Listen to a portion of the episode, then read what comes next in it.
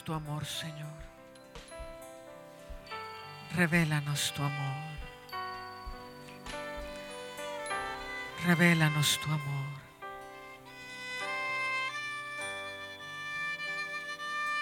No hay otro fundamento. No es la doctrina.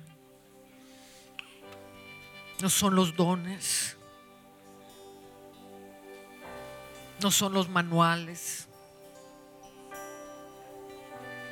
No es el bautizo.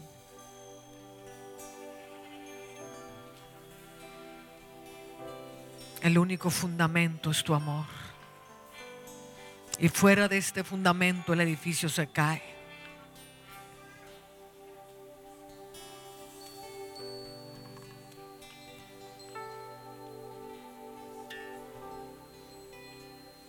Revélanos tu amor. Revélanos tu amor. Porque vamos a edificar un edificio santo para morada de Dios en el Espíritu. Y la única forma que podemos empezar a edificar es en el entendimiento de tu amor. Oh, Kishien derramasando Roma. Revélanos tu amor, Señor. Revélanos tu amor.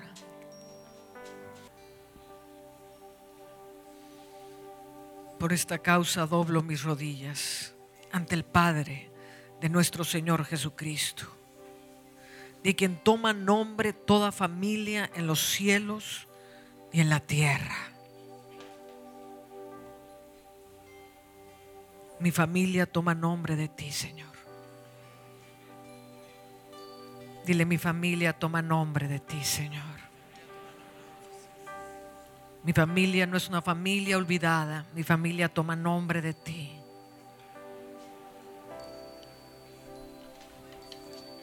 Para que os dé conforme a las riquezas de su gloria el ser fortalecidos con poder en el hombre interior por su espíritu, para que habite Cristo por la fe en vuestros corazones a fin de que arraigados y cimentados en amor, seáis plenamente capaces de comprender con todos los santos cuál sea la anchura, la longitud, la profundidad y la altura, y de conocer el amor de Cristo, que excede a todo conocimiento, para que seáis llenos de toda la plenitud de Dios.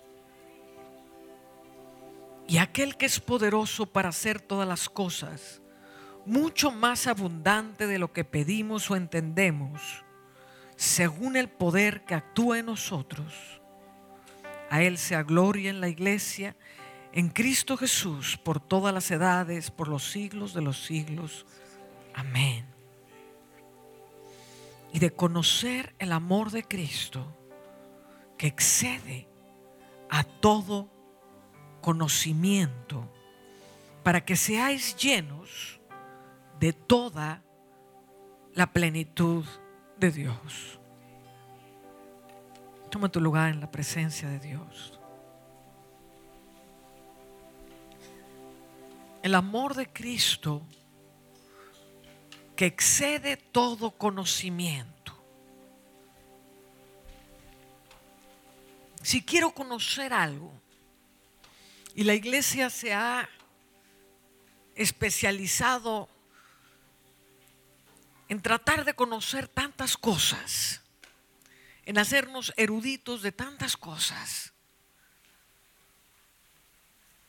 Nos hacemos exégetas de palabras, nos hacemos conocedores de temas tremendos de dones increíbles. Pero el fundamento de la casa está endeble. Empezamos diciendo hace dos días que Jesús dijo, sobre esta roca yo edificaré mi iglesia y las puertas del Hades no prevalecerán en contra de ella. Sobre esta roca, la roca del fundamento, la roca de la revelación de Jesucristo Una casa fundada sobre la roca no será conmovida, pero una casa fundada sobre la arena será conmovida. Estamos en un tiempo en que todas las cosas serán conmovidas. Amén. Para que queden las inconmovibles. Y Dios está llamando fuertemente a edificar una casa celestial, una casa interior donde Él pueda tener su morada. Y el fundamento de esta casa necesariamente es el amor. Ahora, cuando hablamos de la palabra amor, damos por sentado que conocemos este tema. Oh, Dios es amor.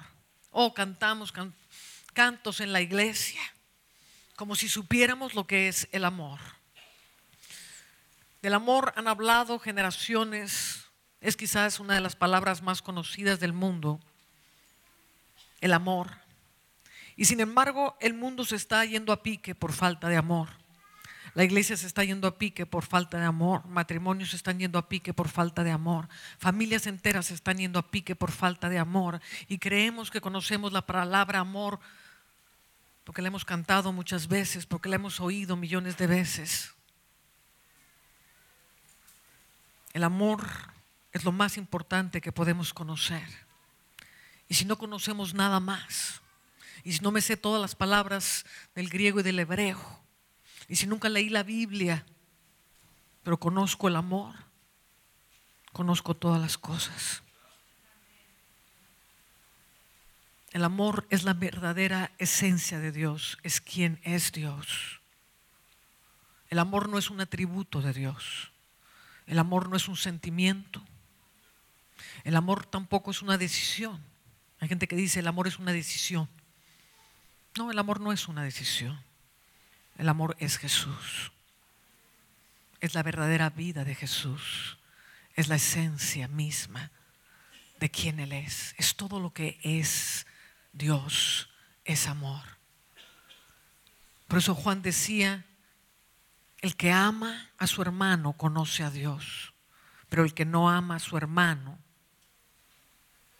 no conoce a Dios. El que peca no conoce a Dios, no le ha visto ni le ha conocido. Oh, yo creo en el amor de Dios, porque Él me amó primero, porque pagó por mis pecados, porque murió por mí en la cruz. Y realmente sabemos lo que esto significa. Que Él nos haya amado primero, que Él se haya dado por nosotros en la cruz del Calvario. Si hay algo que yo he entendido que es una de las carencias más importantes de la iglesia de hoy, es el entendimiento del amor de Dios y el entendimiento de la cruz. Lo damos tan sentado. O oh, sí, murió. O oh, sí, soy salvo. O oh, sí, yo recibo y tomo. El amor que excede a todo conocimiento. Y la única forma en que puedo tener plenitud. ¿Por qué la iglesia está buscando en otras fuentes su plenitud? Es que no sé orar, es que no, no, sé cómo conectarme con Dios, es que necesito tener otras actividades porque en el fondo me siento religioso, porque no tengo plenitud, porque no tengo que porque no tengo plenitud, tengo que buscar fuentes alternas para satisfacer un vacío que está dentro de mí. Este es el amor, que Él nos amó primero. Cuando Dios creó al hombre, lo creó para que fuese su familia. La, razón más maravillosa y la razón única por la cual Dios creó al hombre fue para que fuese el depósito de su amor nos creó por amor. Estás aquí y hoy estás respirando en medio de este mundo amor. Naciste por amor. Es la única causa por la cual estás aquí, porque Dios te amó primero. Y cuando Dios amó al mundo y creó al hombre y la mujer para que fuesen su familia, los creó una sola carne como decía Emerson, hombre y mujer estaban dentro de un solo ser que fue el primer Adán. Y este ser era el ser amado de Dios. Era con quien él tenía comunión, era con quien él hablaba. Dios creó un hombre a imagen y semejanza en el cual estaban contenidos hombre y mujer, dos seres, y Adán contenido en Dios. Este es el diseño.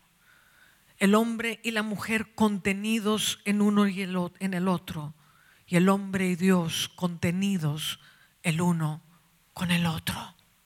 Dios nos formó y forma a este hombre llamado Adán, que su familia amada.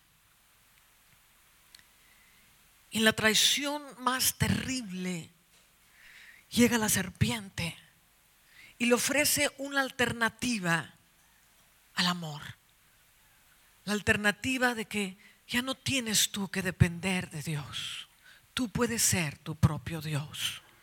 Vengo a ofrecerte la alternativa que divide a Dios de su familia, la alternativa del egoísmo, la alternativa de centrarte en ti mismo para que tú puedas ser Dios de tus propias decisiones, para que tú puedas ser Dios de tu propia vida. Esta es la alternativa. Y el hombre y la mujer caen y deciden queremos ser dioses en nosotros mismos.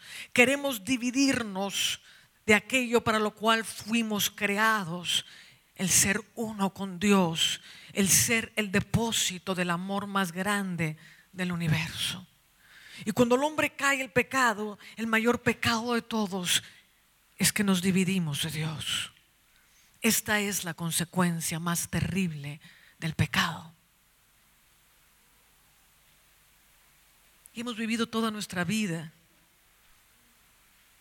en una u otra forma viviendo esta separación de Dios.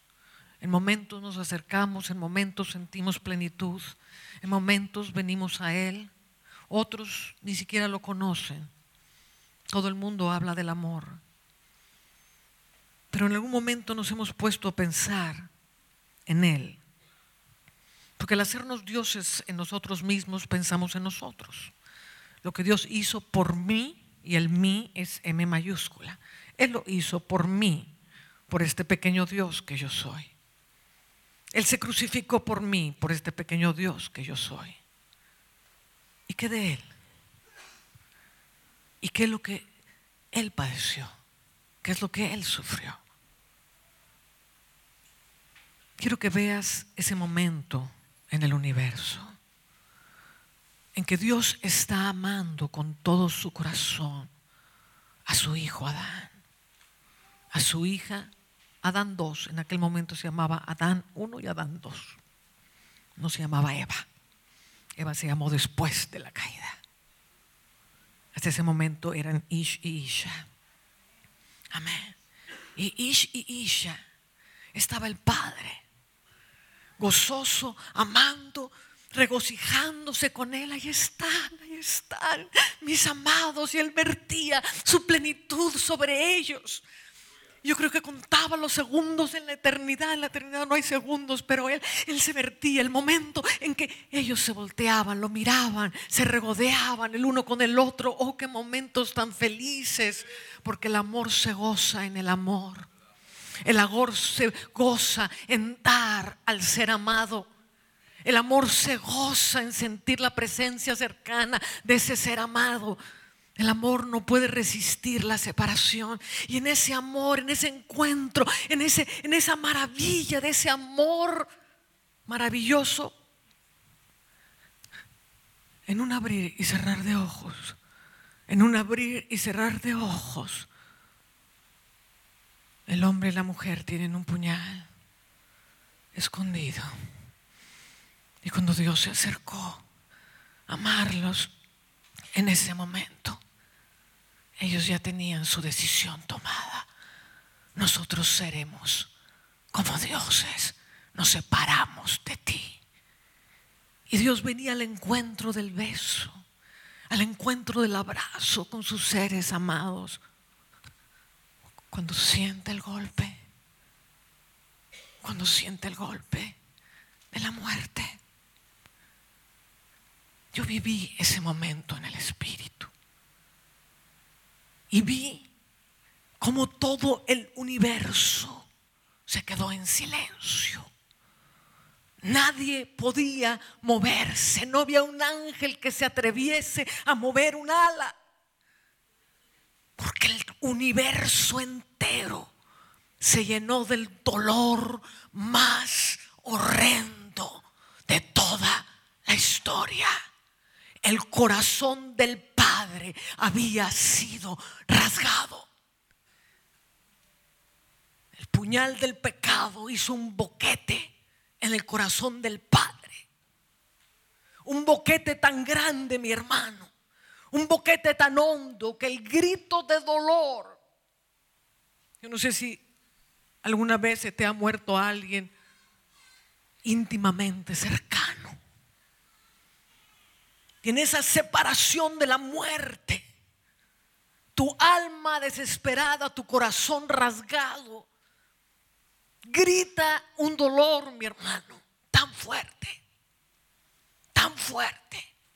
Y el corazón de Dios emitió este dolor que paralizó el universo todo.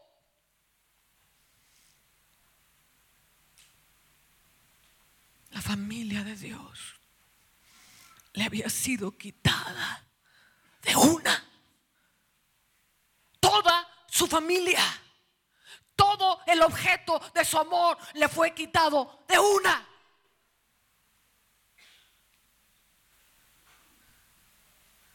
Lo puedes vivir, lo puedes sentir.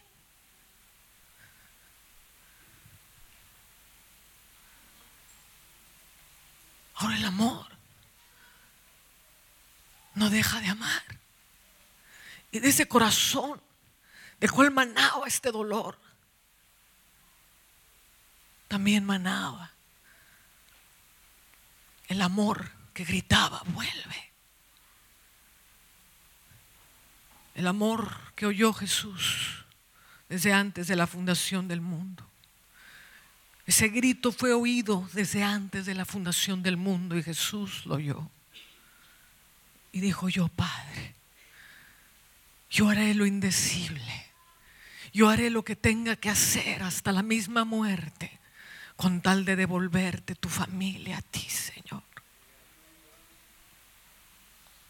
Poderoso como la muerte es el amor.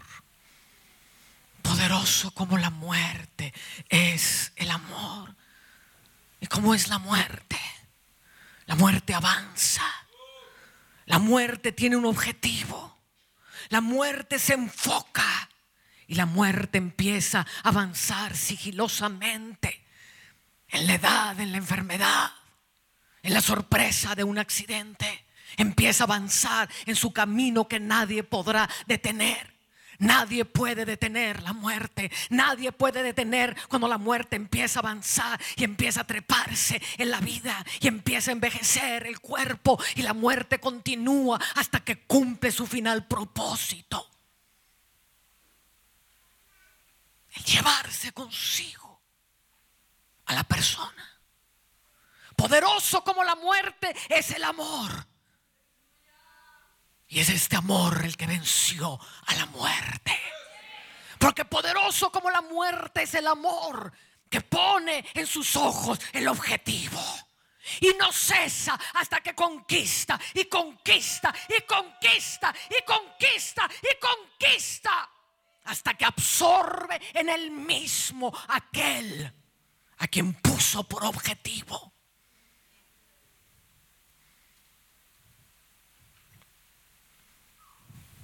El amor es Jesús. Jesús no es una imagen celestial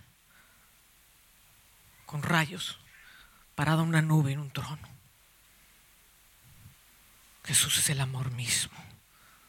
El reino de Dios está en medio de vosotros. Su reino es la manifestación misma de su amor. Dicen todo se hizo semejante. Ven conmigo a Hebreos capítulo 2. Santo, revélate. Revélate, amor de Dios. Revélate, Jesús.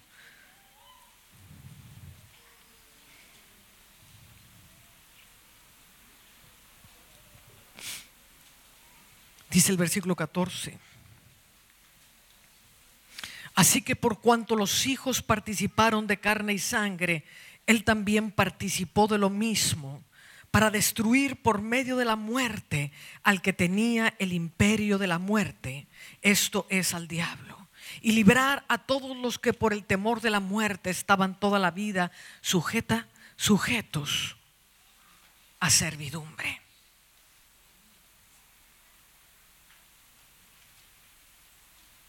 Por cuanto los hijos participaron de carne y sangre, Él se hizo semejante a nosotros en todo. Él se hizo semejante a nosotros en todo. El amor no es simpatía. No es siquiera una palabra agradable, una sonrisa. El amor es una persona. Una persona que ha vivido encarcelada dentro de nosotros. Porque mientras nosotros tomamos nuestras decisiones, Mientras nosotros decidimos cómo lo voy a hacer, el amor está encerrado en una prisión. El amor está gritando dentro de ti, déjame ser, déjame amar. Es que mira lo que me hizo, es que mira cuánto le odio, es que mira esto, es que mira lo otro. Te quiero encerrado, te quiero encerrado donde no pueda ser para que yo pueda hacer en mi propia voluntad. Déjame salir. Déjame salir. Déjame, déjame amarlo a mí. Déjame mostrarme a través de ti. Déjame porque porque yo no puedo soportar la separación. No puedo soportar la división. No, mi razón se pone sobre ti y no te dejo ser sigue encerrado dentro de mí. Bien que te he invitado. Dentro de mi corazón tengo una cárcel adentro, donde yo te controlo, donde yo digo hasta dónde. Y no lo dejamos ser. Y el amor poderoso es como la muerte. Y es como un río tempestuoso que está dentro de ti. Cuando el Espíritu de Dios viene a ti, es como una fuente de agua de vida. Es una presa que está empujando, que está reventando, mientras el intelecto, mientras la voluntad, mientras nuestra mente pecaminosa lo está tratando de encerrar, Él empieza a empujar, Él empieza a empujar le empieza a abrirse camino como se abre una pequeña raíz en medio de la piedra y empieza a romper y empieza a romper como el agua que empieza a humedecer aún la piedra más dura y la madera más cerrada y la empieza a transformar por dentro y la empieza a transformar hasta que un pequeño chisguete empieza a abrir y abrir y abrir y abrir se empieza a derramar la esencia de Dios en nosotros. Como Él es en la tierra, así somos nosotros en Él.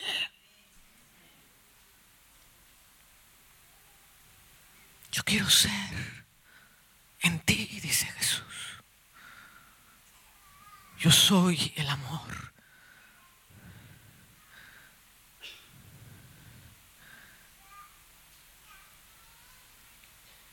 Hace 12 años conozco a una mujer que estuvo en la isla llamada Patmos. Y por cuatro días fue arrebatada al corazón de Dios. Y digo, conozco una mujer porque no tiene nada que ver con esta carne. Tiene que ver con la esencia de lo que Él fue formando y que lo pudo llevar a ese lugar. Y en aquel día fue como si Dios me metiese adentro de Juan. No me pregunte que se lo explique teológicamente porque las cosas eternas no se pueden explicar. Yo solo sé que aparecí hace dos mil años enfrente de la cruz. Y yo sentía todo lo que sentía Juan y yo pensaba todo lo que pensaba Juan. Y era como si Juan y yo fuésemos uno, lo cual no está tan arrebatado. Porque los que son el cuerpo de Cristo, uno son en Él. Y yo uno era con Juan. Y estaba yo ahí hace dos mil años. Y era el momento en que Jesús miraba a Juan. Y lo miraba. No había ningún otro discípulo. Los demás corrían por él a ver qué les daba. Dame pan. Dame un milagro. A ver qué me das, Nazareno. Dame. Vengo, soy un tomador. Dame. Vengo a que ver. ¿Qué me das? Otros decían, vengo por la posición. ¿Quién se va a sentar contigo cuando vengas en tu reino? ¿A dónde me vas a poner?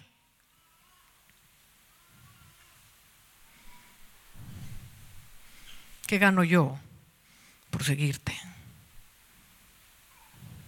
Pero había uno que lo siguió hasta la muerte, que lo siguió a donde los demás no lo siguen. Él era verdaderamente la esposa de Jesús, el discípulo amado. Y miré como los ojos de Jesús me miraban, yo y Juan.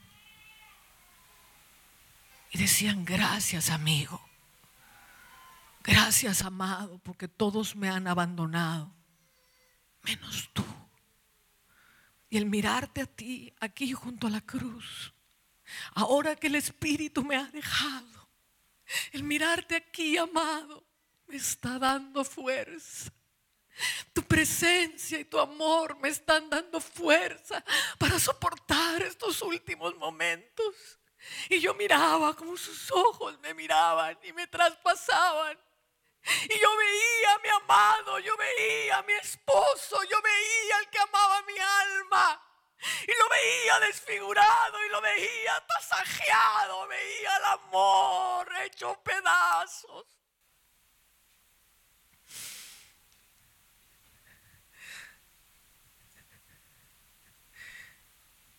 Y luego entregó el Espíritu. Y hubo gran confusión. Los cielos se cubrieron de oscuridad. La tierra empezó a temblar, todos corrían. La tierra estaba llena de su sangre, del olor de la sangre de mi amado. Y llegó un soldado y rompió los huesos de los otros dos. Y cuando llegó a mi amado, le traspasó el corazón con la lanza. Vi con mis ojos partirse el corazón de Jesús. Y en ese momento algo me conectó ahí adentro. Y cuando pude ver, solo habíamos quedado seis. De todos los que lo seguían, solo seis quedamos. Y nos subimos a la cruz.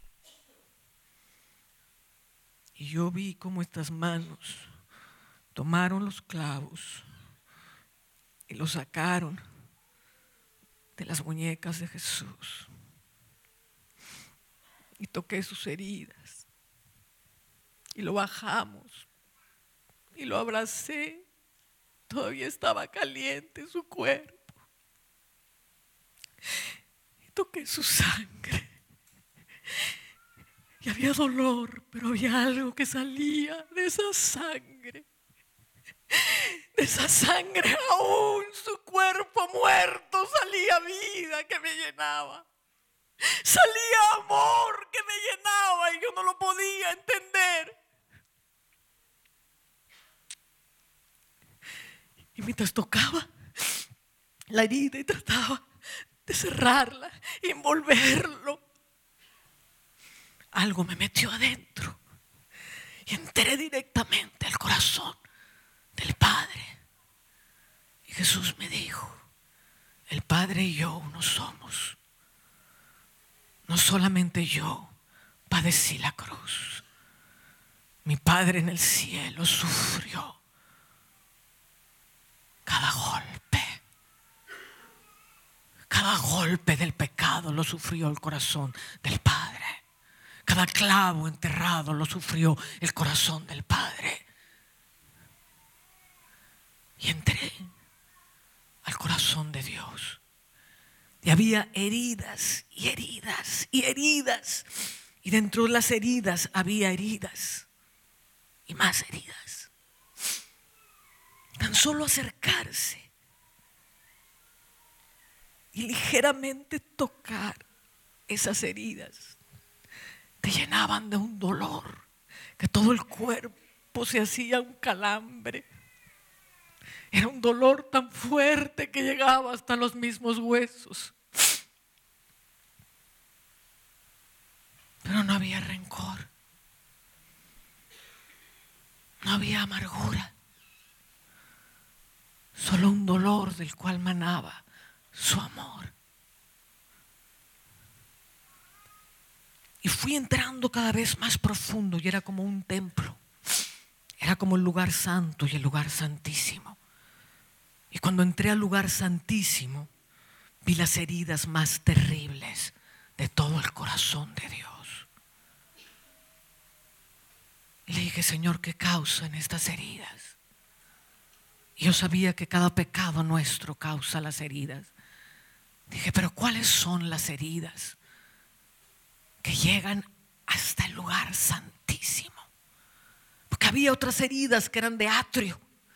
Había otras heridas que eran del lugar santo, pero había heridas tan terribles en el lugar santísimo. Y me dijo, estas son las heridas en contra del amor. Porque el amor es la fuente de la vida. Aquí están las traiciones entre los matrimonios, donde dos se amaron, se juraron amor eterno, se traicionaron y uno le clavó el puñal al otro. Y en muchos casos fue de ida y de vuelta. Son las traiciones entre los hermanos. Es el amor traicionado de los que se dicen ser siervos de Dios y no han ni siquiera entendido que yo no soporto la separación ni la división. Y me hieren uno y otro, sintiéndose líderes de mi amor. Y no saben hasta qué profundidad rasgan el interior de mi corazón.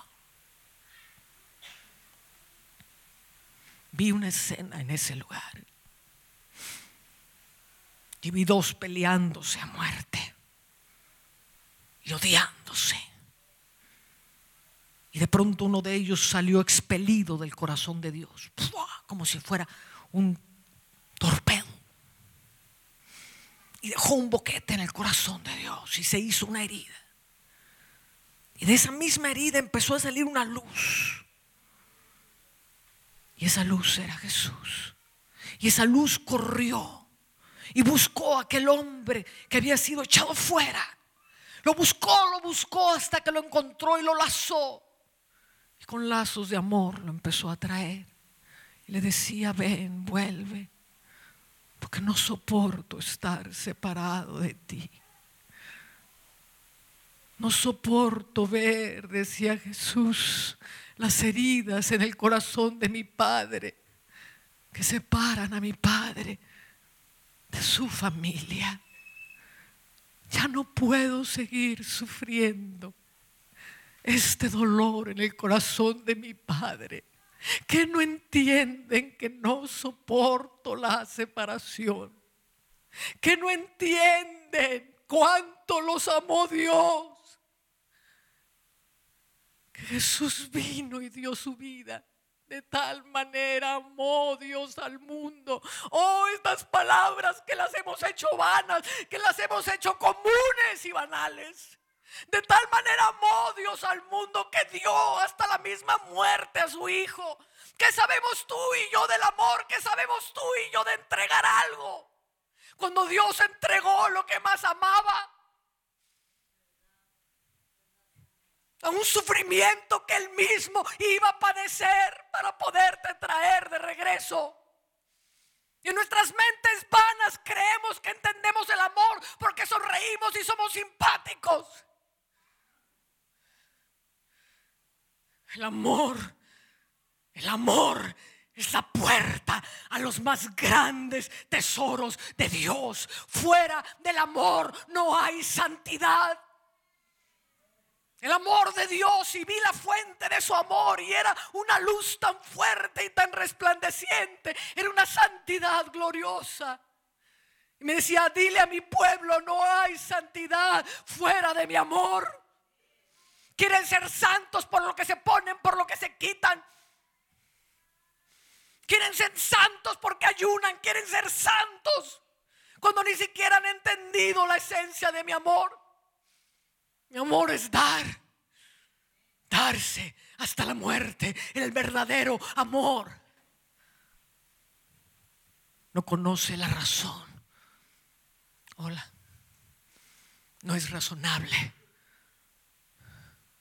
crucificarse inocentemente por un asesino, por un idólatra, por un brujo, por un maleante, por un blasfemo.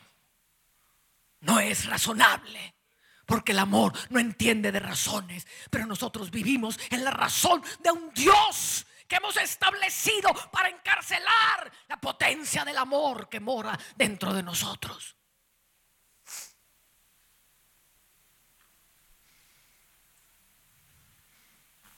El verdadero amor no tiene temor. La iglesia está calambrada de temores porque no conoce el amor.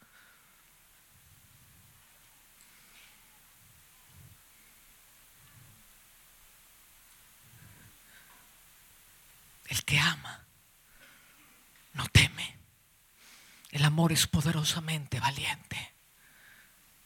El perfecto amor echa fuera el temor. ¿Qué significa el perfecto amor? Echa fuera el temor. Oh, cuánto Dios me amó a mí. El perfecto amor echa fuera el temor. Porque es como si vieses uno de esos ríos que vienen cuando vienen los diluvios, cuando vienen las inundaciones. Ha visto cómo pasan los ríos y arrasan con casas y árboles y cuanto hay.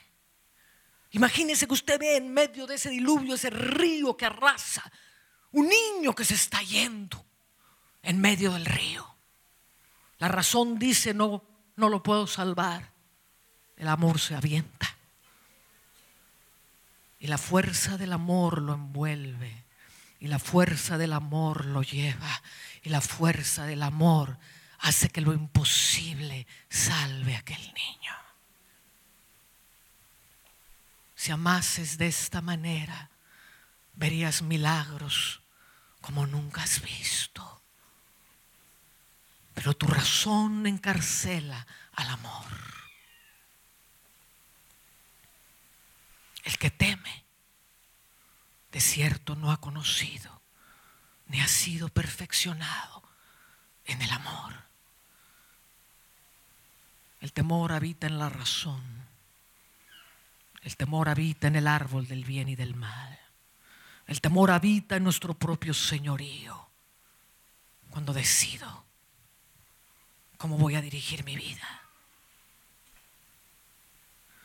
Es que hermana, usted no sabe todas las cosas que me ha hecho mi esposo. Yo ya no lo puedo amar. La razón dice, yo ya no lo puedo amar. Pero abre la puerta de esa prisión interna donde lo tienes encarcelado a Él. Y escucha qué está diciendo el que dio la vida por tu matrimonio, el que dio la vida por tu familia. Si lo dejásemos salir, si lo dejásemos ser. La esencia de la iglesia es el amor. Y es el amor matrimonial con Jesús. Ven conmigo a Efesios 5.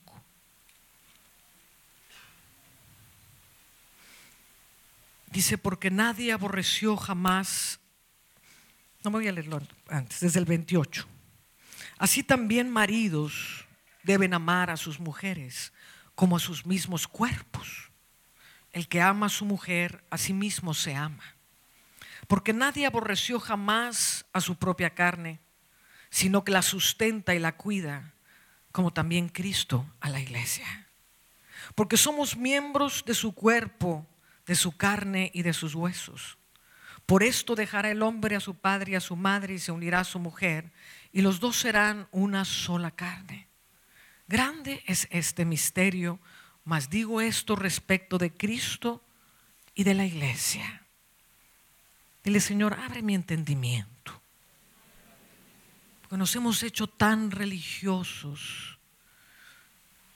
Tenemos tantas razones y razonamientos y doctrinas para ver cosas que nos ciegan la verdad sencilla de la palabra.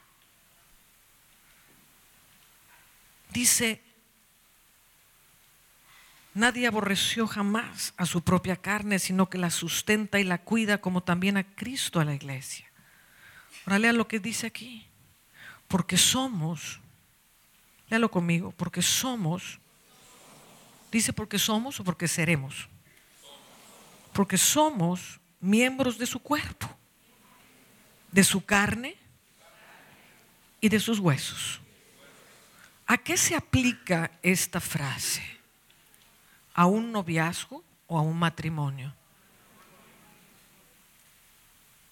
Entonces, ¿por qué predicamos que somos la novia y estamos esperando las bodas del Cordero?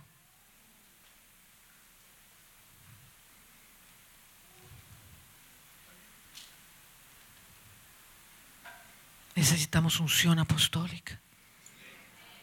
Necesitamos entendimiento profético. Necesitamos dejar de seguir arrastrando doctrinas sin entendimiento. Porque que quiera seguir siendo la novia y esperar las bodas del Cordero, yo le bendigo, pero no eres su cuerpo. Porque la única forma en que puedes ser cuerpo, carne de su carne y hueso de sus huesos, es casándote con Él. El esposo y la esposa tienen como gran deleite la intimidad. La novia no tiene derecho a la intimidad con el amado.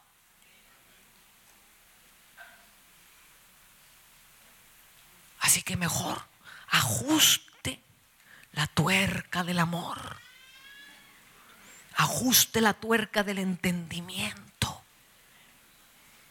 Porque el que se casa con Jesús, el que se ha unido a Él, un espíritu es con Él. Por tanto dejará el hombre a su padre y a su madre, dejará las cosas de esta tierra y se unirá a su marido. Ahora no todos son esposa, no todo el que me dice Señor, Señor, entrará al reino de los cielos, porque yo les diré, nunca os conocí. Y esta palabra conocer es nunca tuve intimidad contigo. Nunca sellamos el pacto de intimidad matrimonial. Y aquí empieza un problema grave para muchos. Porque si bien La verdadera iglesia y el verdadero cuerpo es la esposa. Muchos tienen que dejar muchas cosas para empezar a ser esposa. Es que no siento la intimidad con él, no, porque tienes que dejar muchas cosas. Dejará el hombre a su padre y a su madre. Dejará todo lo que vino, lo que le dio nacimiento en esta tierra. Dejará todo lo que le dio sustancia, inteligencia y todo lo que viene de este mundo. Y se unirá a su marido, que es Jesús. Entonces se unirá tu espíritu a su espíritu. Y esto es lo que oraba Jesús. Padre, que ellos sean uno. No digo ya son uno. Padre, que ellos sean uno. ¿Cómo? Como yo en ti y tú en mí, el matrimonio, la unión espiritual, la fusión de los dos espíritus. Es la fusión de los dos espíritus que hace el matrimonio que ellos sean uno en mí, el matrimonio. Que ellos sean uno en mí, como tú en mí y yo en ti, así ellos en nosotros, en la perfecta unidad, volviendo a la unidad perfecta de cómo fue creado el hombre, el primer Adán, él y su esposa en un solo ser. Ish. es que yo quiero seguir jugando a la, a la iglesita. Yo me voy a ir en el rapto a casarme con el Señor. Amén, hermano. Dominos Bobiscus, Dios te bendiga en tu, en tu plan celestial. Pero la Biblia tiene otro plan. Y en ese plan puede ser uno con el Señor. Y entonces el rapto, hermana, tiene que entenderlo a partir de otros principios. Hay cosas espirituales bien profundas en esos pasajes que no tienen nada que ver con el reino de Dios ni con las bodas del Cordero. Amén. Entonces mejor dígale, Señor, revélame en otra forma lo que está escrito en Tesalonicenses, porque ciertamente yo hoy puedo ser tu cuerpo, yo hoy puedo ser tu esposa. La esposa tiene acceso a la intimidad y la esposa tiene acceso a la chequera.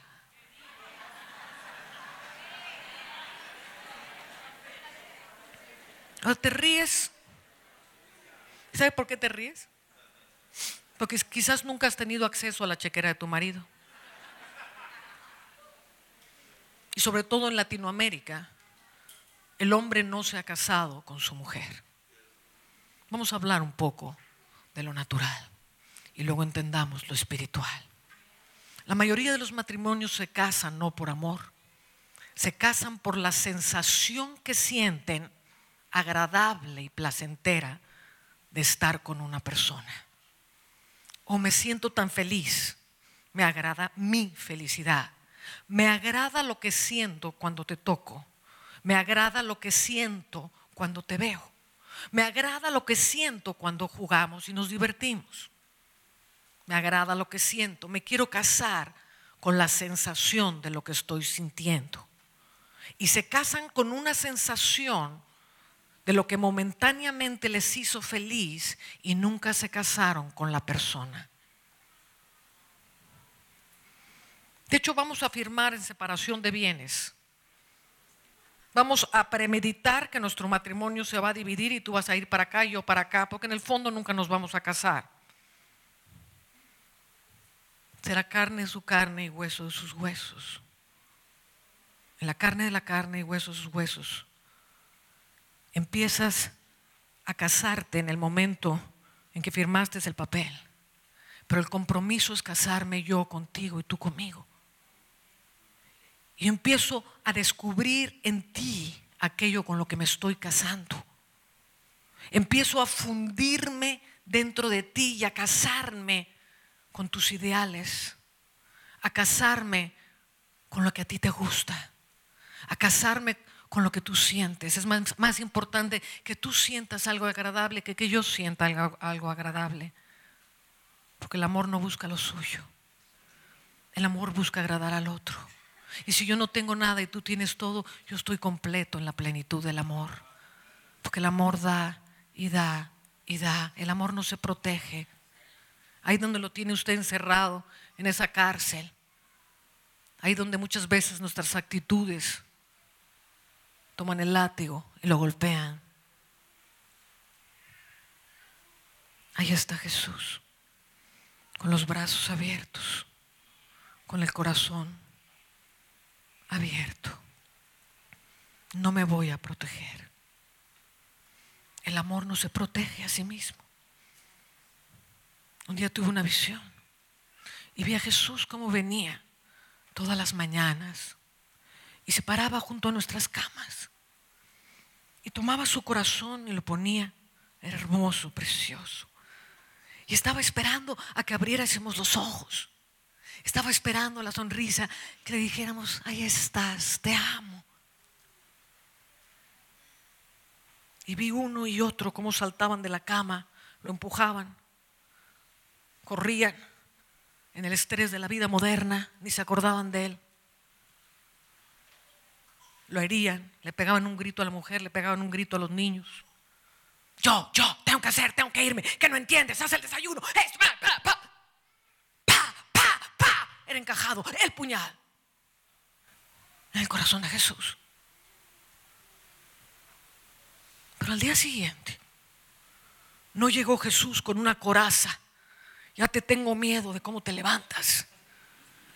Ya mejor me voy a poner un metro más acá, porque estás violento. No. Llegaba y se ponía en el mismo lugar, con el mismo corazón abierto. Y decía, si me quieres seguir apuñalando, síguelo haciendo. Pero el amor no deja de ser. Y yo me voy a parar aquí hasta que un día me veas. Hasta que un día haya tanto amor que salga de tantas heridas, que un día me voltees a ver y te acuerdes que estoy aquí. El amor no se protege, pero el reino de la razón se protege. Ya no estoy sintiendo lo mismo que sentía cuando éramos novios. Ya te pusiste gorda. Hueles feo, no te has bañado, no te has rasurado. Ya no siento lo mismo.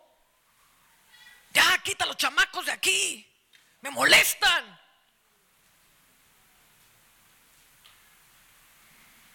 Ya no siento lo mismo. Yo creo que ya no te amo. No, nunca la amaste. Nunca te casaste siquiera. Firmaste un papel ante la sociedad. Pero nunca te uniste en Dios. Esto no es una razón para divorcio pero tienes que casarte. Hay una unción matrimonial en esta tarde. Y Dios quiere que te cases con tu mujer. Dios quiere que te cases con la madre de tus hijos. Dios quiere que te cases con tu esposo. Que lo descubras. Cuando yo me casé con Emerson, qué maravilloso fue ir descubriendo que era el hombre que Dios me había mandado. Y que de alguna forma yo era Isha y él era Ish. Y yo tenía que descubrir mi parte masculina. Y qué delicia. Lo deleitoso no era lo que yo, no era lo que yo sentía. Lo deleitoso era descubrir mi parte masculina y amarla. Qué hermosa eres parte masculina mía. Somos una carne y un hueso. Hueso de mi hueso, carne de mi carne. Qué hermoso este pensamiento que tienes, que mi parte femenina nunca lo había considerado. Pero tú, mi parte masculina, qué hermoso eres. Al verlo de esta manera, ya no tenemos dos ojos, tenemos cuatro. Ahora puedo ver a través de diferentes ángulos. Quiero conocer cada parte de tu corazón, pero que lejos esté de mí herir mi propio corazón. Yo te estoy haciendo mi propio corazón. Lo que tú sientes, lo que tú sufres, yo lo siento, yo lo sufro. Porque no eres un hombre aparte. No eres con quien me deleito en la vida íntima. Eres carne de mi carne. Eres hueso de mi hueso. Y mi deleite es irme casando contigo e irme casando contigo hasta que todo tú te vayas formando en mí y todo yo se vaya formando en ti. Sufro dolores de parto, decía Pablo, hasta que Cristo se vaya formando dentro de ti. Casándote con Él, descubriéndolo a Él, viendo cómo Él ve. Oh, el amor. El amor tiene ojos redentivos. El amor siempre está buscando el ángulo por el cual Él puede rescatar. Los ojos de Dios jamás condenan. Los ojos de la razón son condenatorios, los ojos del diablo son perseguidores, los ojos del diablo siempre están buscando lo malo, todo lo que has hecho mal, todo lo estúpido que eres, todo lo estúpida que eres, todo lo que ya no te soporto. Los ojos del diablo se enfocan en eso, porque los ojos del diablo quieren encerrar a Jesús en la cárcel del alma. Pero los ojos de Dios vuelven al lugar del amor. Vuelven a beber de esa fuente del amor que hubo en un momento dado. Cuando lo miraste a Él y te miró a ti, cuando se empezaron a fundir los corazones, cuando nos empezamos a amar, hay una fuente que fue puesta ahí, que nunca se agota. Esa fuente está viva, esa fuente la puso Dios. Él es la fuente del amor que la siembra en el corazón de todo hombre y siempre puedes ir a la fuente del amor y beber de esa fuente para dar de esa fuente, para lavar tus ojos con el verdadero colirio y ver la obra terminada. Y no religiosamente, sino genuinamente amar a Jesús el uno en el otro. Y en la intimidad no buscar el deleite mío. Es donde el cordón de tres dobleces se va enroscando y se va fundiendo. Y es cuando mi parte de Jesús se funde en la parte de Jesús que está en mi marido. No el amor y la sensación de la carne, sino de la carne, del alma y del Espíritu. Oh, qué maravillosa la intimidad en el matrimonio, cuando el Espíritu participa, cuando nos quitamos los rollos religiosos babilónicos de que el sexo es malo. Eso es lo que dijo la Iglesia Católica, por eso hizo Santa la Virgen María, que aún después de haber dado a luz a Jesús sigue siendo virgen, porque hay Dios como que la vaya a tocar José. El sexo es malo. Mi hermano, el sexo no lo creó el diablo. El sexo lo creó Dios. Y en su inmenso amor, Él pensó en ese momento excelso. Él lo pensó maravilloso. Él lo pensó lleno de gracia y de virtud.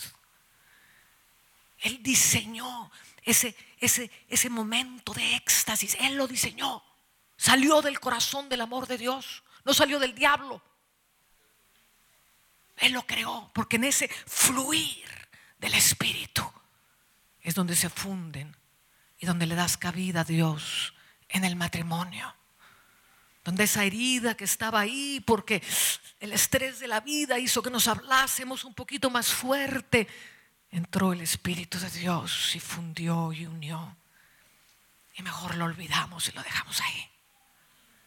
Te amo, mi amada. Te amo, mi amado. El amor está buscando cómo edifica. La mujer virtuosa edifica su casa. ¿Cómo edifico mi casa? Como la fundamento a bibliazos. Ya están todas las evangélicas. No, mira, porque tú no haces la voluntad de Dios, porque tú no vas al culto, porque tú quién sabe qué. Qué horror. Por eso hay tantos adulterios. Porque hacemos las cosas con la razón y con la religión. La religión es una obra de la carne. Métete a la fuente del amor. Dice, unidos en amor. Ven a Colosenses capítulo 2.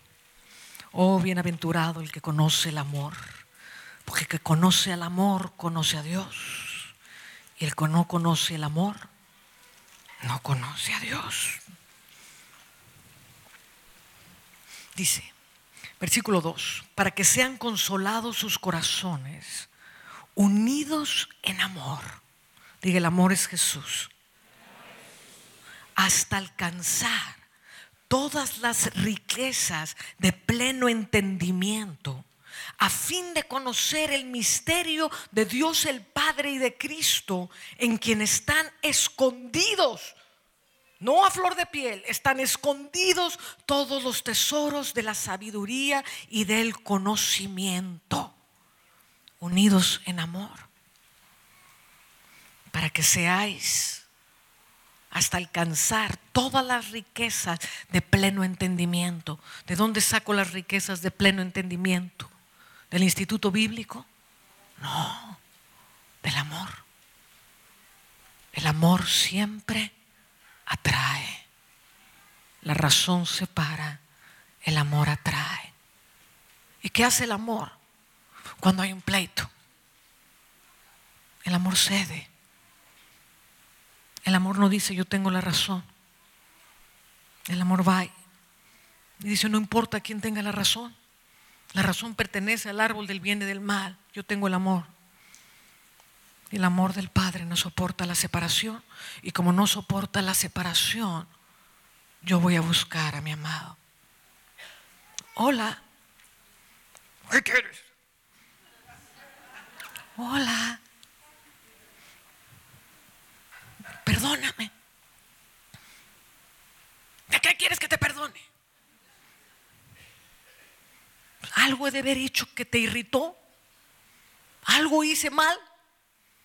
Pero yo no quiero la separación. Quiero el amor. Reacción inmediata. No, perdóname tú a mí. Se me pasó. Te dije lo que no te tenía que decir. Perdóname tú a mí y no se pone el sol sobre nuestro enojo. El amor siempre procura. El amor nunca se protege. El amor siempre procura. El amor nunca se protege. El amor de Cristo siempre va tras el ser amado. El amor de Cristo siempre va a procurar a su familia. El amor de Cristo siempre va y alcanza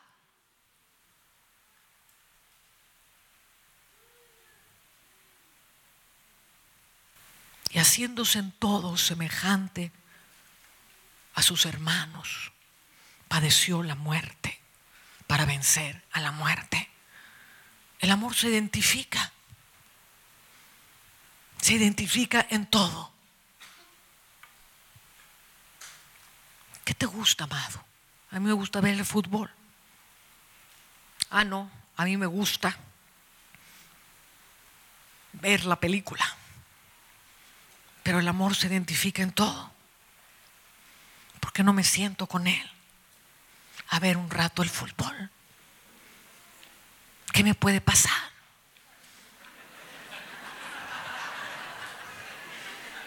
¿Sabe qué me va a pasar? Que va a empezar a echar unas miradas para acá.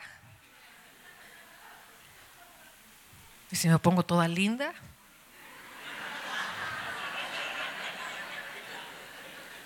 empieza a ver más para acá. Mire, como que esta pierna está mejor que la del futbolista.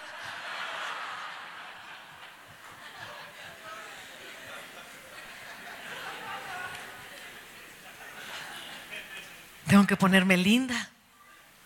¿Por qué? Porque amo a mi marido. quiero que Él tenga una esposa, lo mejor que esté en mi capacidad. Ya donde no soy linda, pues ya no fui linda.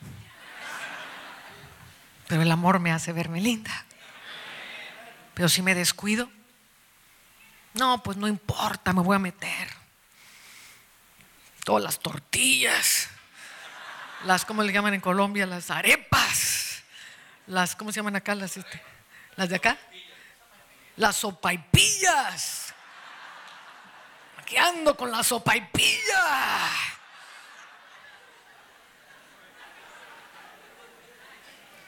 El que ama la sopa y pilla no ama al marido.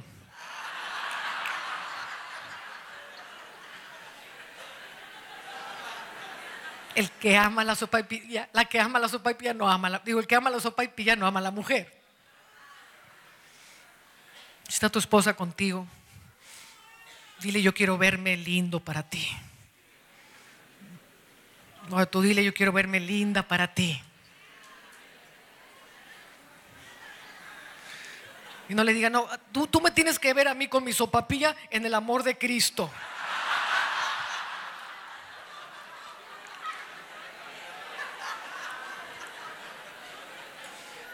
Diga, tiempo de reforma. Tiempo de reforma. Tiempo de reforma. Y en la reforma vamos a reformar nuestros cuerpos. Y en la reforma vamos a, reformar cómo nos vemos. Porque los más lindos de todos tenemos que ser los cristianos. Y que la gente diga, ¿quiénes son esos tan lindos? Son los cristianos. Ah, que no, no eran de esas, esas peludas ahí, con los, todos los pelos así en las piernas. Nosotros creíamos que así eran. Pero mira, qué bellos están los cristianos. No vulgares, bellos. Traen la belleza de Cristo. Traen la armonía de Cristo. La sensatez de Cristo. Amén. Porque Jesús es hermoso. Su carne no tuvo hermosura para que nadie lo deseara pero en el Espíritu es poderosamente hermoso. Y cuando Él te empieza a salir por los poros, te vas a empezar a embellecer. Y cuando le dices, cuerpo mío, ajustate al cuerpo de Jesús, se empieza a ajustar. Cuando empiezo a considerar que el Rey y Señor de mi templo le interesa el templo, no para vanidad, para el amor, para la salud. Amén. El amor se identifica.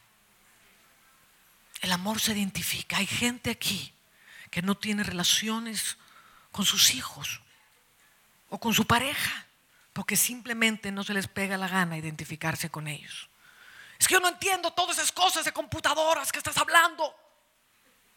Yo nomás sé hablar de la Biblia. El amor se mete a aprender computación para poder hablar de computación con el joven.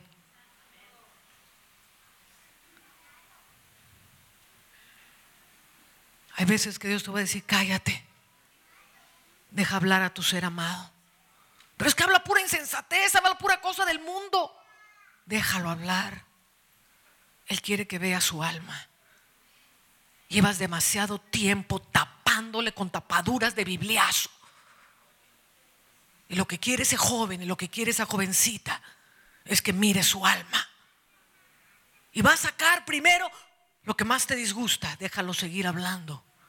Déjalo seguir hablando. En toda la conversación toma una caña de pescar empieza a pescar una frase que salga de su espíritu. Y en esa frase es donde te vas a enfocar.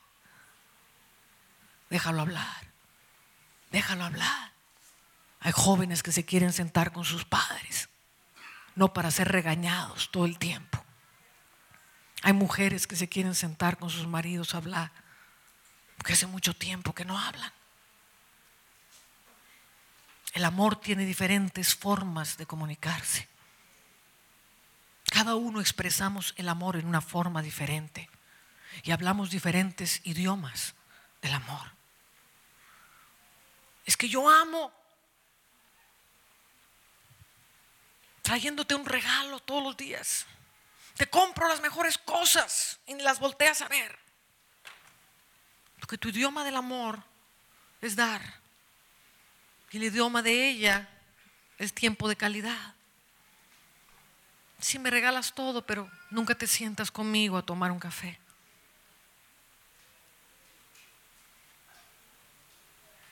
El idioma de él es el tocarse, es el tacto. Quiero que me estés apapachando, que me des besitos, que todo el día estés alrededor de mí, quiero estarte ahí toque toque. Y ella dice, sí, pero no me amas. Porque me dejas todo el trabajo en la casa, yo soy la que tiene que hacer todo y ni siquiera tienes el corazón para agarrar un trapeador y ayudarme después de que me ves que estoy ya con la espalda dolorida.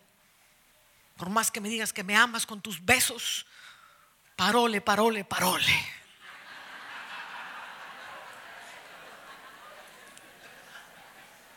Y en el fondo, los dos tienen razón. Simplemente hablan un diferente idioma. ¿Por qué no te unes al idioma de tu amado? Si ella recibe amor porque tú tomes un trapeador y trapees junto con ella, trapea junto con ella. Si él recibe amor con tanto beso y apapacho, déjate apapachar. Únete a la forma en que él recibe amor. Únete a la forma en que ella recibe amor. Es que me amas y ya me amas y nunca me das nada. Ella recibe amor esperando que le traigas una flor. Ay, pero yo no soy compraflores. Pero esa es la forma como ella recibe el amor. Únete al idioma de ella. ¿Qué te importa comprar un día una flor para decirle te amo en el idioma que tú entiendes, amor? Hay formas en que los idiomas del amor son tan diferentes que parece que no nos amamos. Y el amor está sufriendo en uno y el amor está sufriendo el otro. La pregunta del cielo es, en el amor que le tienes a tu esposo o a tu esposa, ¿estás dispuesto a dar un paso a amar como Él quiere ser amado? ¿Estás dispuesto a dar un paso como ella quiere ser amado? Es que no tengo tiempo para sentarme y agarrarle la mano porque tengo tantos negocios. Vas a perder a tu esposa y es más valiosa tu esposa. Y si pierdes a tu esposa, va a haber una herida impresionante en el corazón de Dios. Y eso no es más importante que todos tus negocios. El amor sacrifica. Y conmigo el amor sacrifica.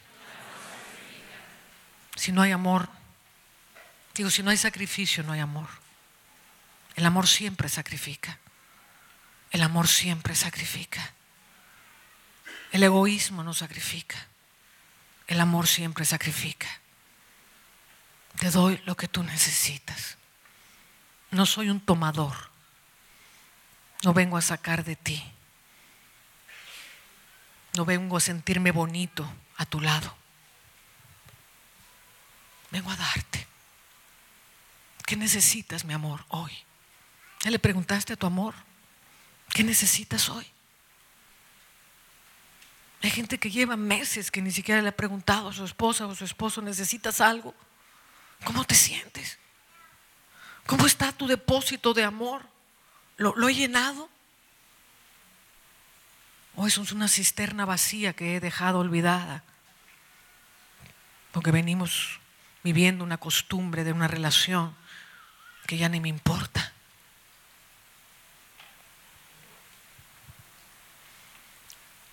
Hay un depósito de amor que Dios puso en ti, que Dios puso en tu esposa, que necesita ser llenado el uno por el otro.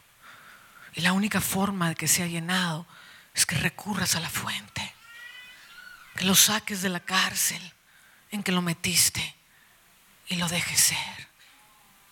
Pero hermana Ana, ya no quiero a mi esposo. Jesús te dice, déjame amarlo. Déjame a mí amarlo. Déjame a mí besarlo. Déjame a mí hacerle una comidita. Déjame a mí sonreírle. Déjame a mí ser en medio de tu templo y verás lo que puedo hacer con tu matrimonio. Aleluya. Hay cosas que vamos a tener que aprender. Hay juegos que a lo mejor necesitamos aprender a jugar.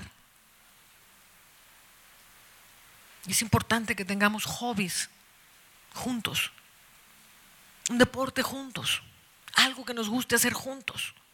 No tú tu vida y yo mi vida, eso no es matrimonio. Tienen que juntarse. Vamos a inventar algo que podamos hacer juntos. Para que nos volvamos a reír el uno con el otro. Para que volvamos a jugar el uno con el otro. Para que volvamos a esos primeros tiempos en que nos enamoramos. Amén. Amén. Unidos en amor. ¿Por qué no abrazas a tu esposa? ¿Por qué no me van a buscar a Emerson que ya me dio ganas de abrazar a mi marido? No, de veras, tráiganme a mi marido. Estoy aquí. ¿Dónde está mi parte masculina? Amado. Mira a tu esposa. Mira tu parte femenina.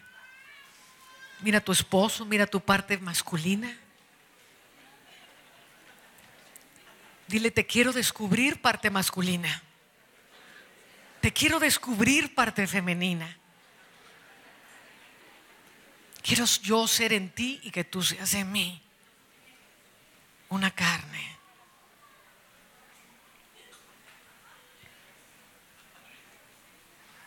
Oh, Simplemente abrázala, abrázala. Aquí no hay religiosos.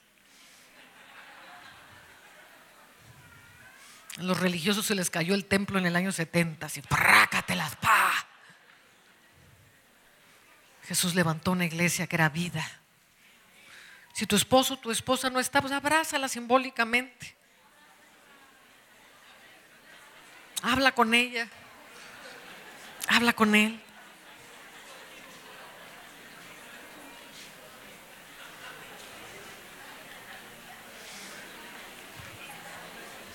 Dios le está hablando a una persona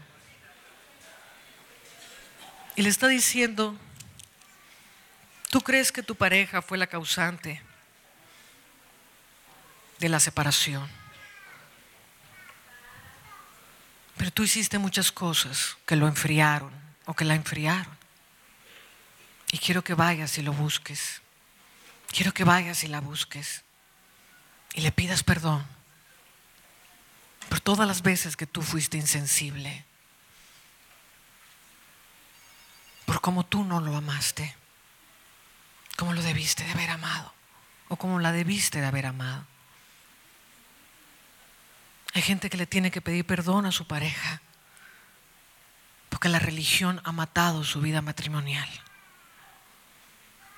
Y así, perdóname, porque he sido un religioso. Me comprometí contigo para casarme y luego me casé con la iglesia. Le está hablando Dios a alguien. Ven para acá, mi amor. Come, come up here. Mira qué lindo. Es lindo.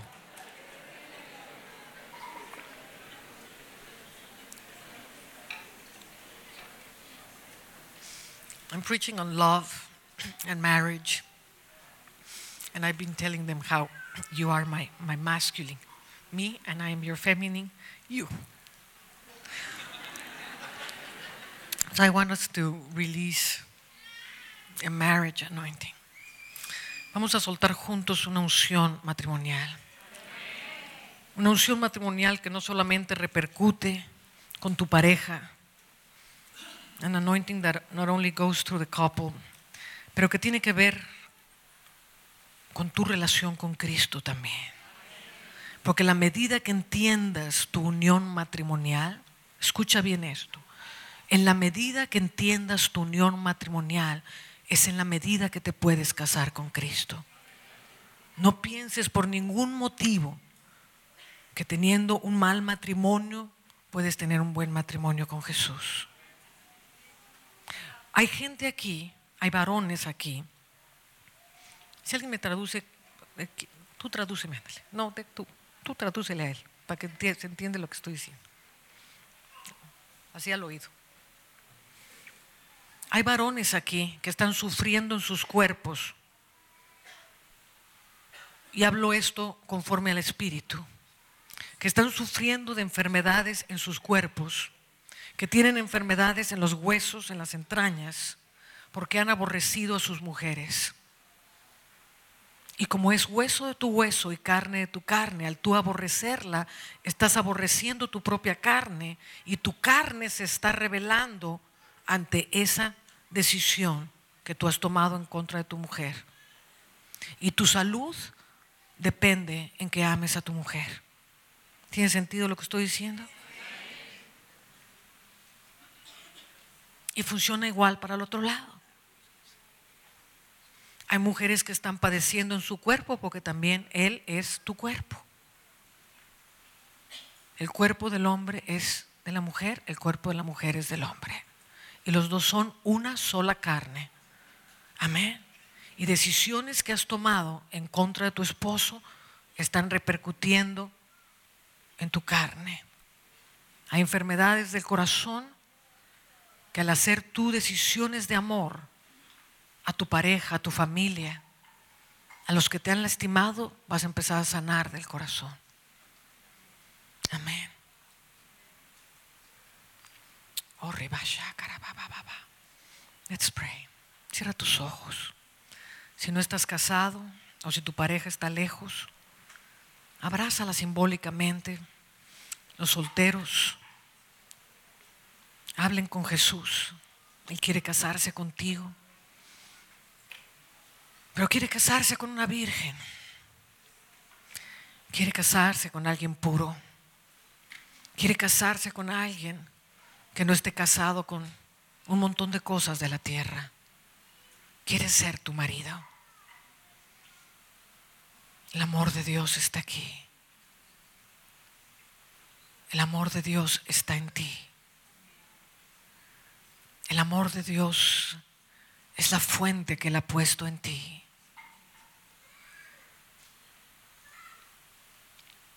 Quiero que le pidas perdón a Jesús por todas las veces que has lastimado al amor. Hemos lastimado al amor cuando no lo dejamos ser. Hemos lastimado al amor cuando nos herimos los unos a los otros. Hemos lastimado al amor cuando escogemos la razón y lo encerramos a Él. Hemos lastimado al amor en nuestras divisiones. Pídele perdón al amor.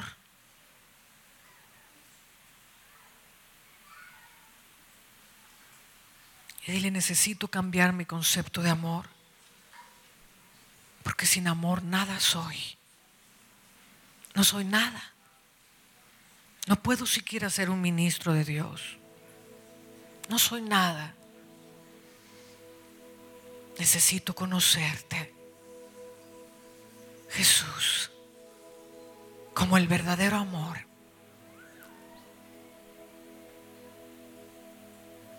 Quiero amarte. Quiero casarme contigo. Y hoy decido dejar todo lo que estorba nuestra relación. Lo dejo de verdad. Porque si me quiero casar contigo, recíbeme Jesús para ser cuerpo de tu cuerpo y carne de tu carne. No quiero ser una novia que vive en esperanza. Quiero ser tu esposa, tu cuerpo tu manifestación en la tierra.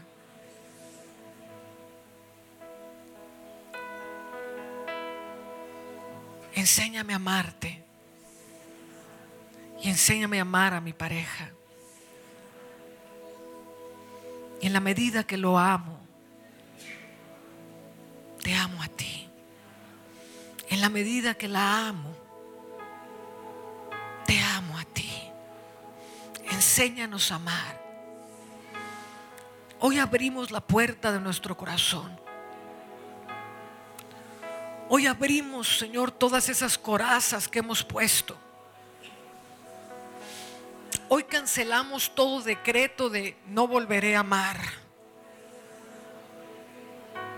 Sí volveré a amar. Sí volveré a amar. Porque te quiero amar a ti primero. Y quiero amar a mi pareja. Y quiero amar a mis hijos. Hoy le abro la puerta al amor. Sé tú en mí, Jesús. Ama tú en mí, Jesús. Que el mundo conozca que tú viniste a la tierra porque nos amamos los unos a los otros. Señor, suelta tu amor. Suelta tu amor.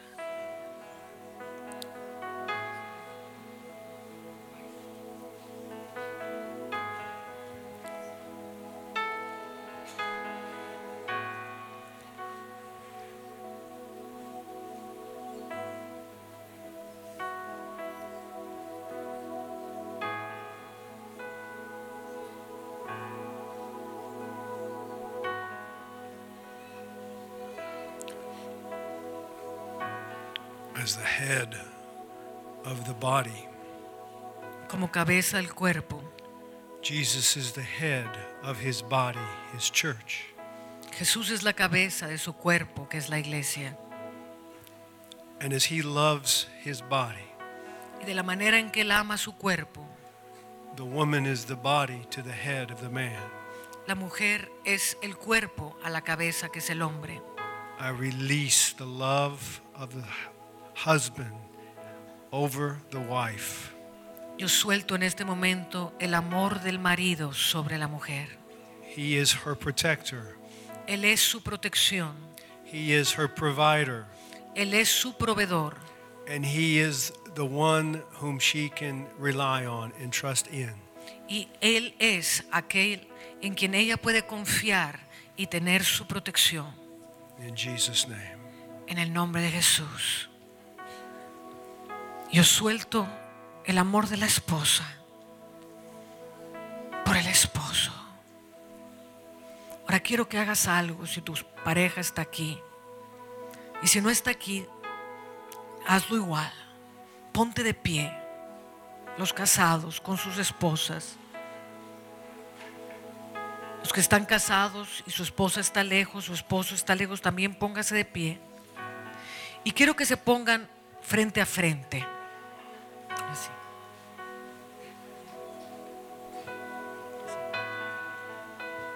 Póngase así.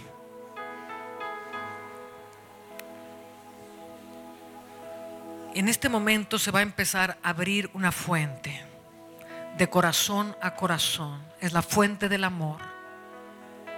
Tu esposa, tu esposo está aquí contigo.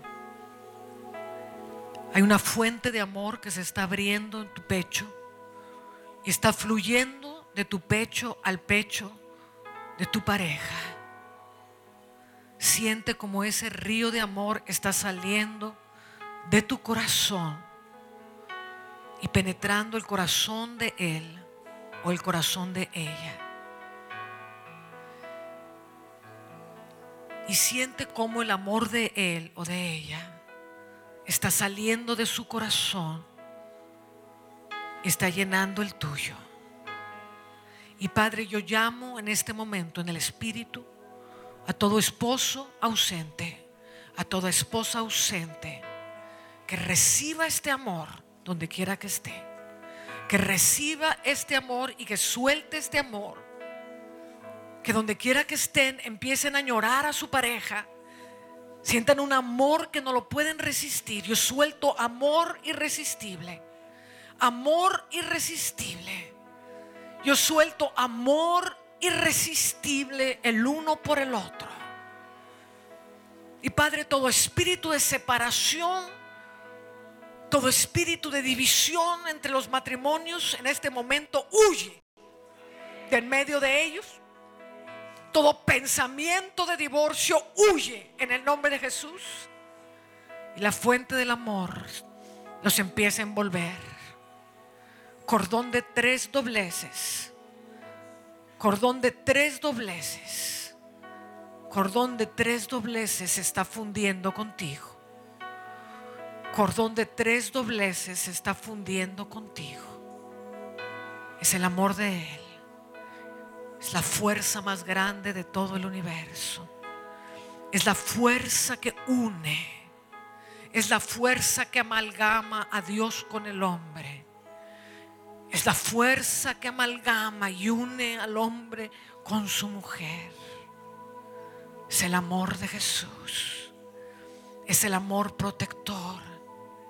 Es el amor dador. Es el amor sacrificial. Ama. Ama. Yo suelto todas las formas de amar.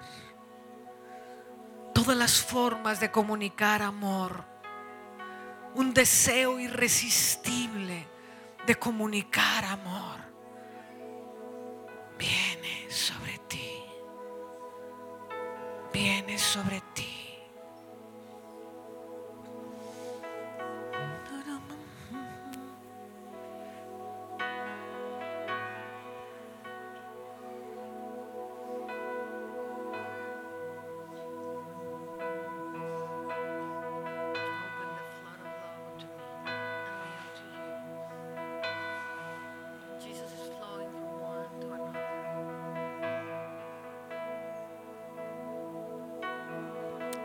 Están llenando los depósitos de amor.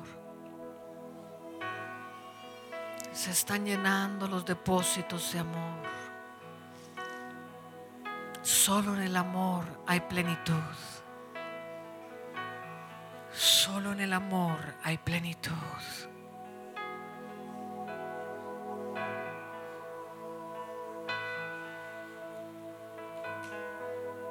Cimentados en amor. Cimentados en amor.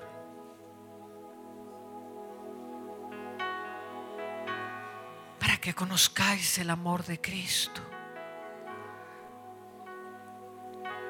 en toda su altura, su anchura, su longitud y su profundidad. Y seáis llenos de toda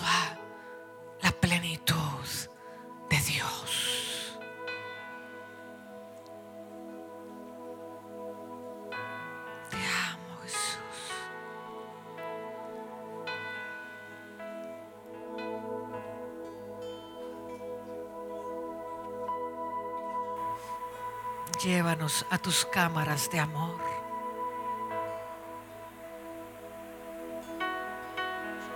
Llévanos a tus cámaras de amor.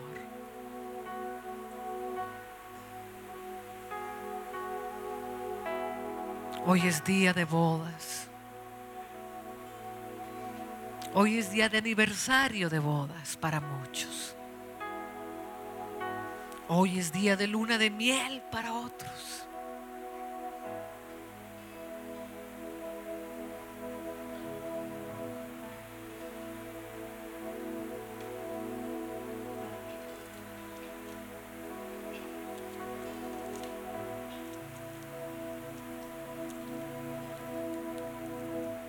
Medida que comes de mi carne y bebes de mi sangre,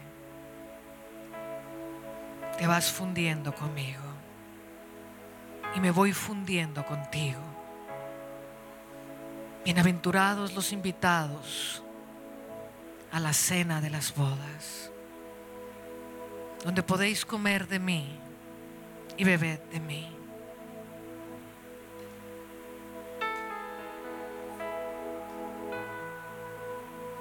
Come de mí y bebe de mí. Y entre más comas y entre más bebas, más mi vida crecerá en ti.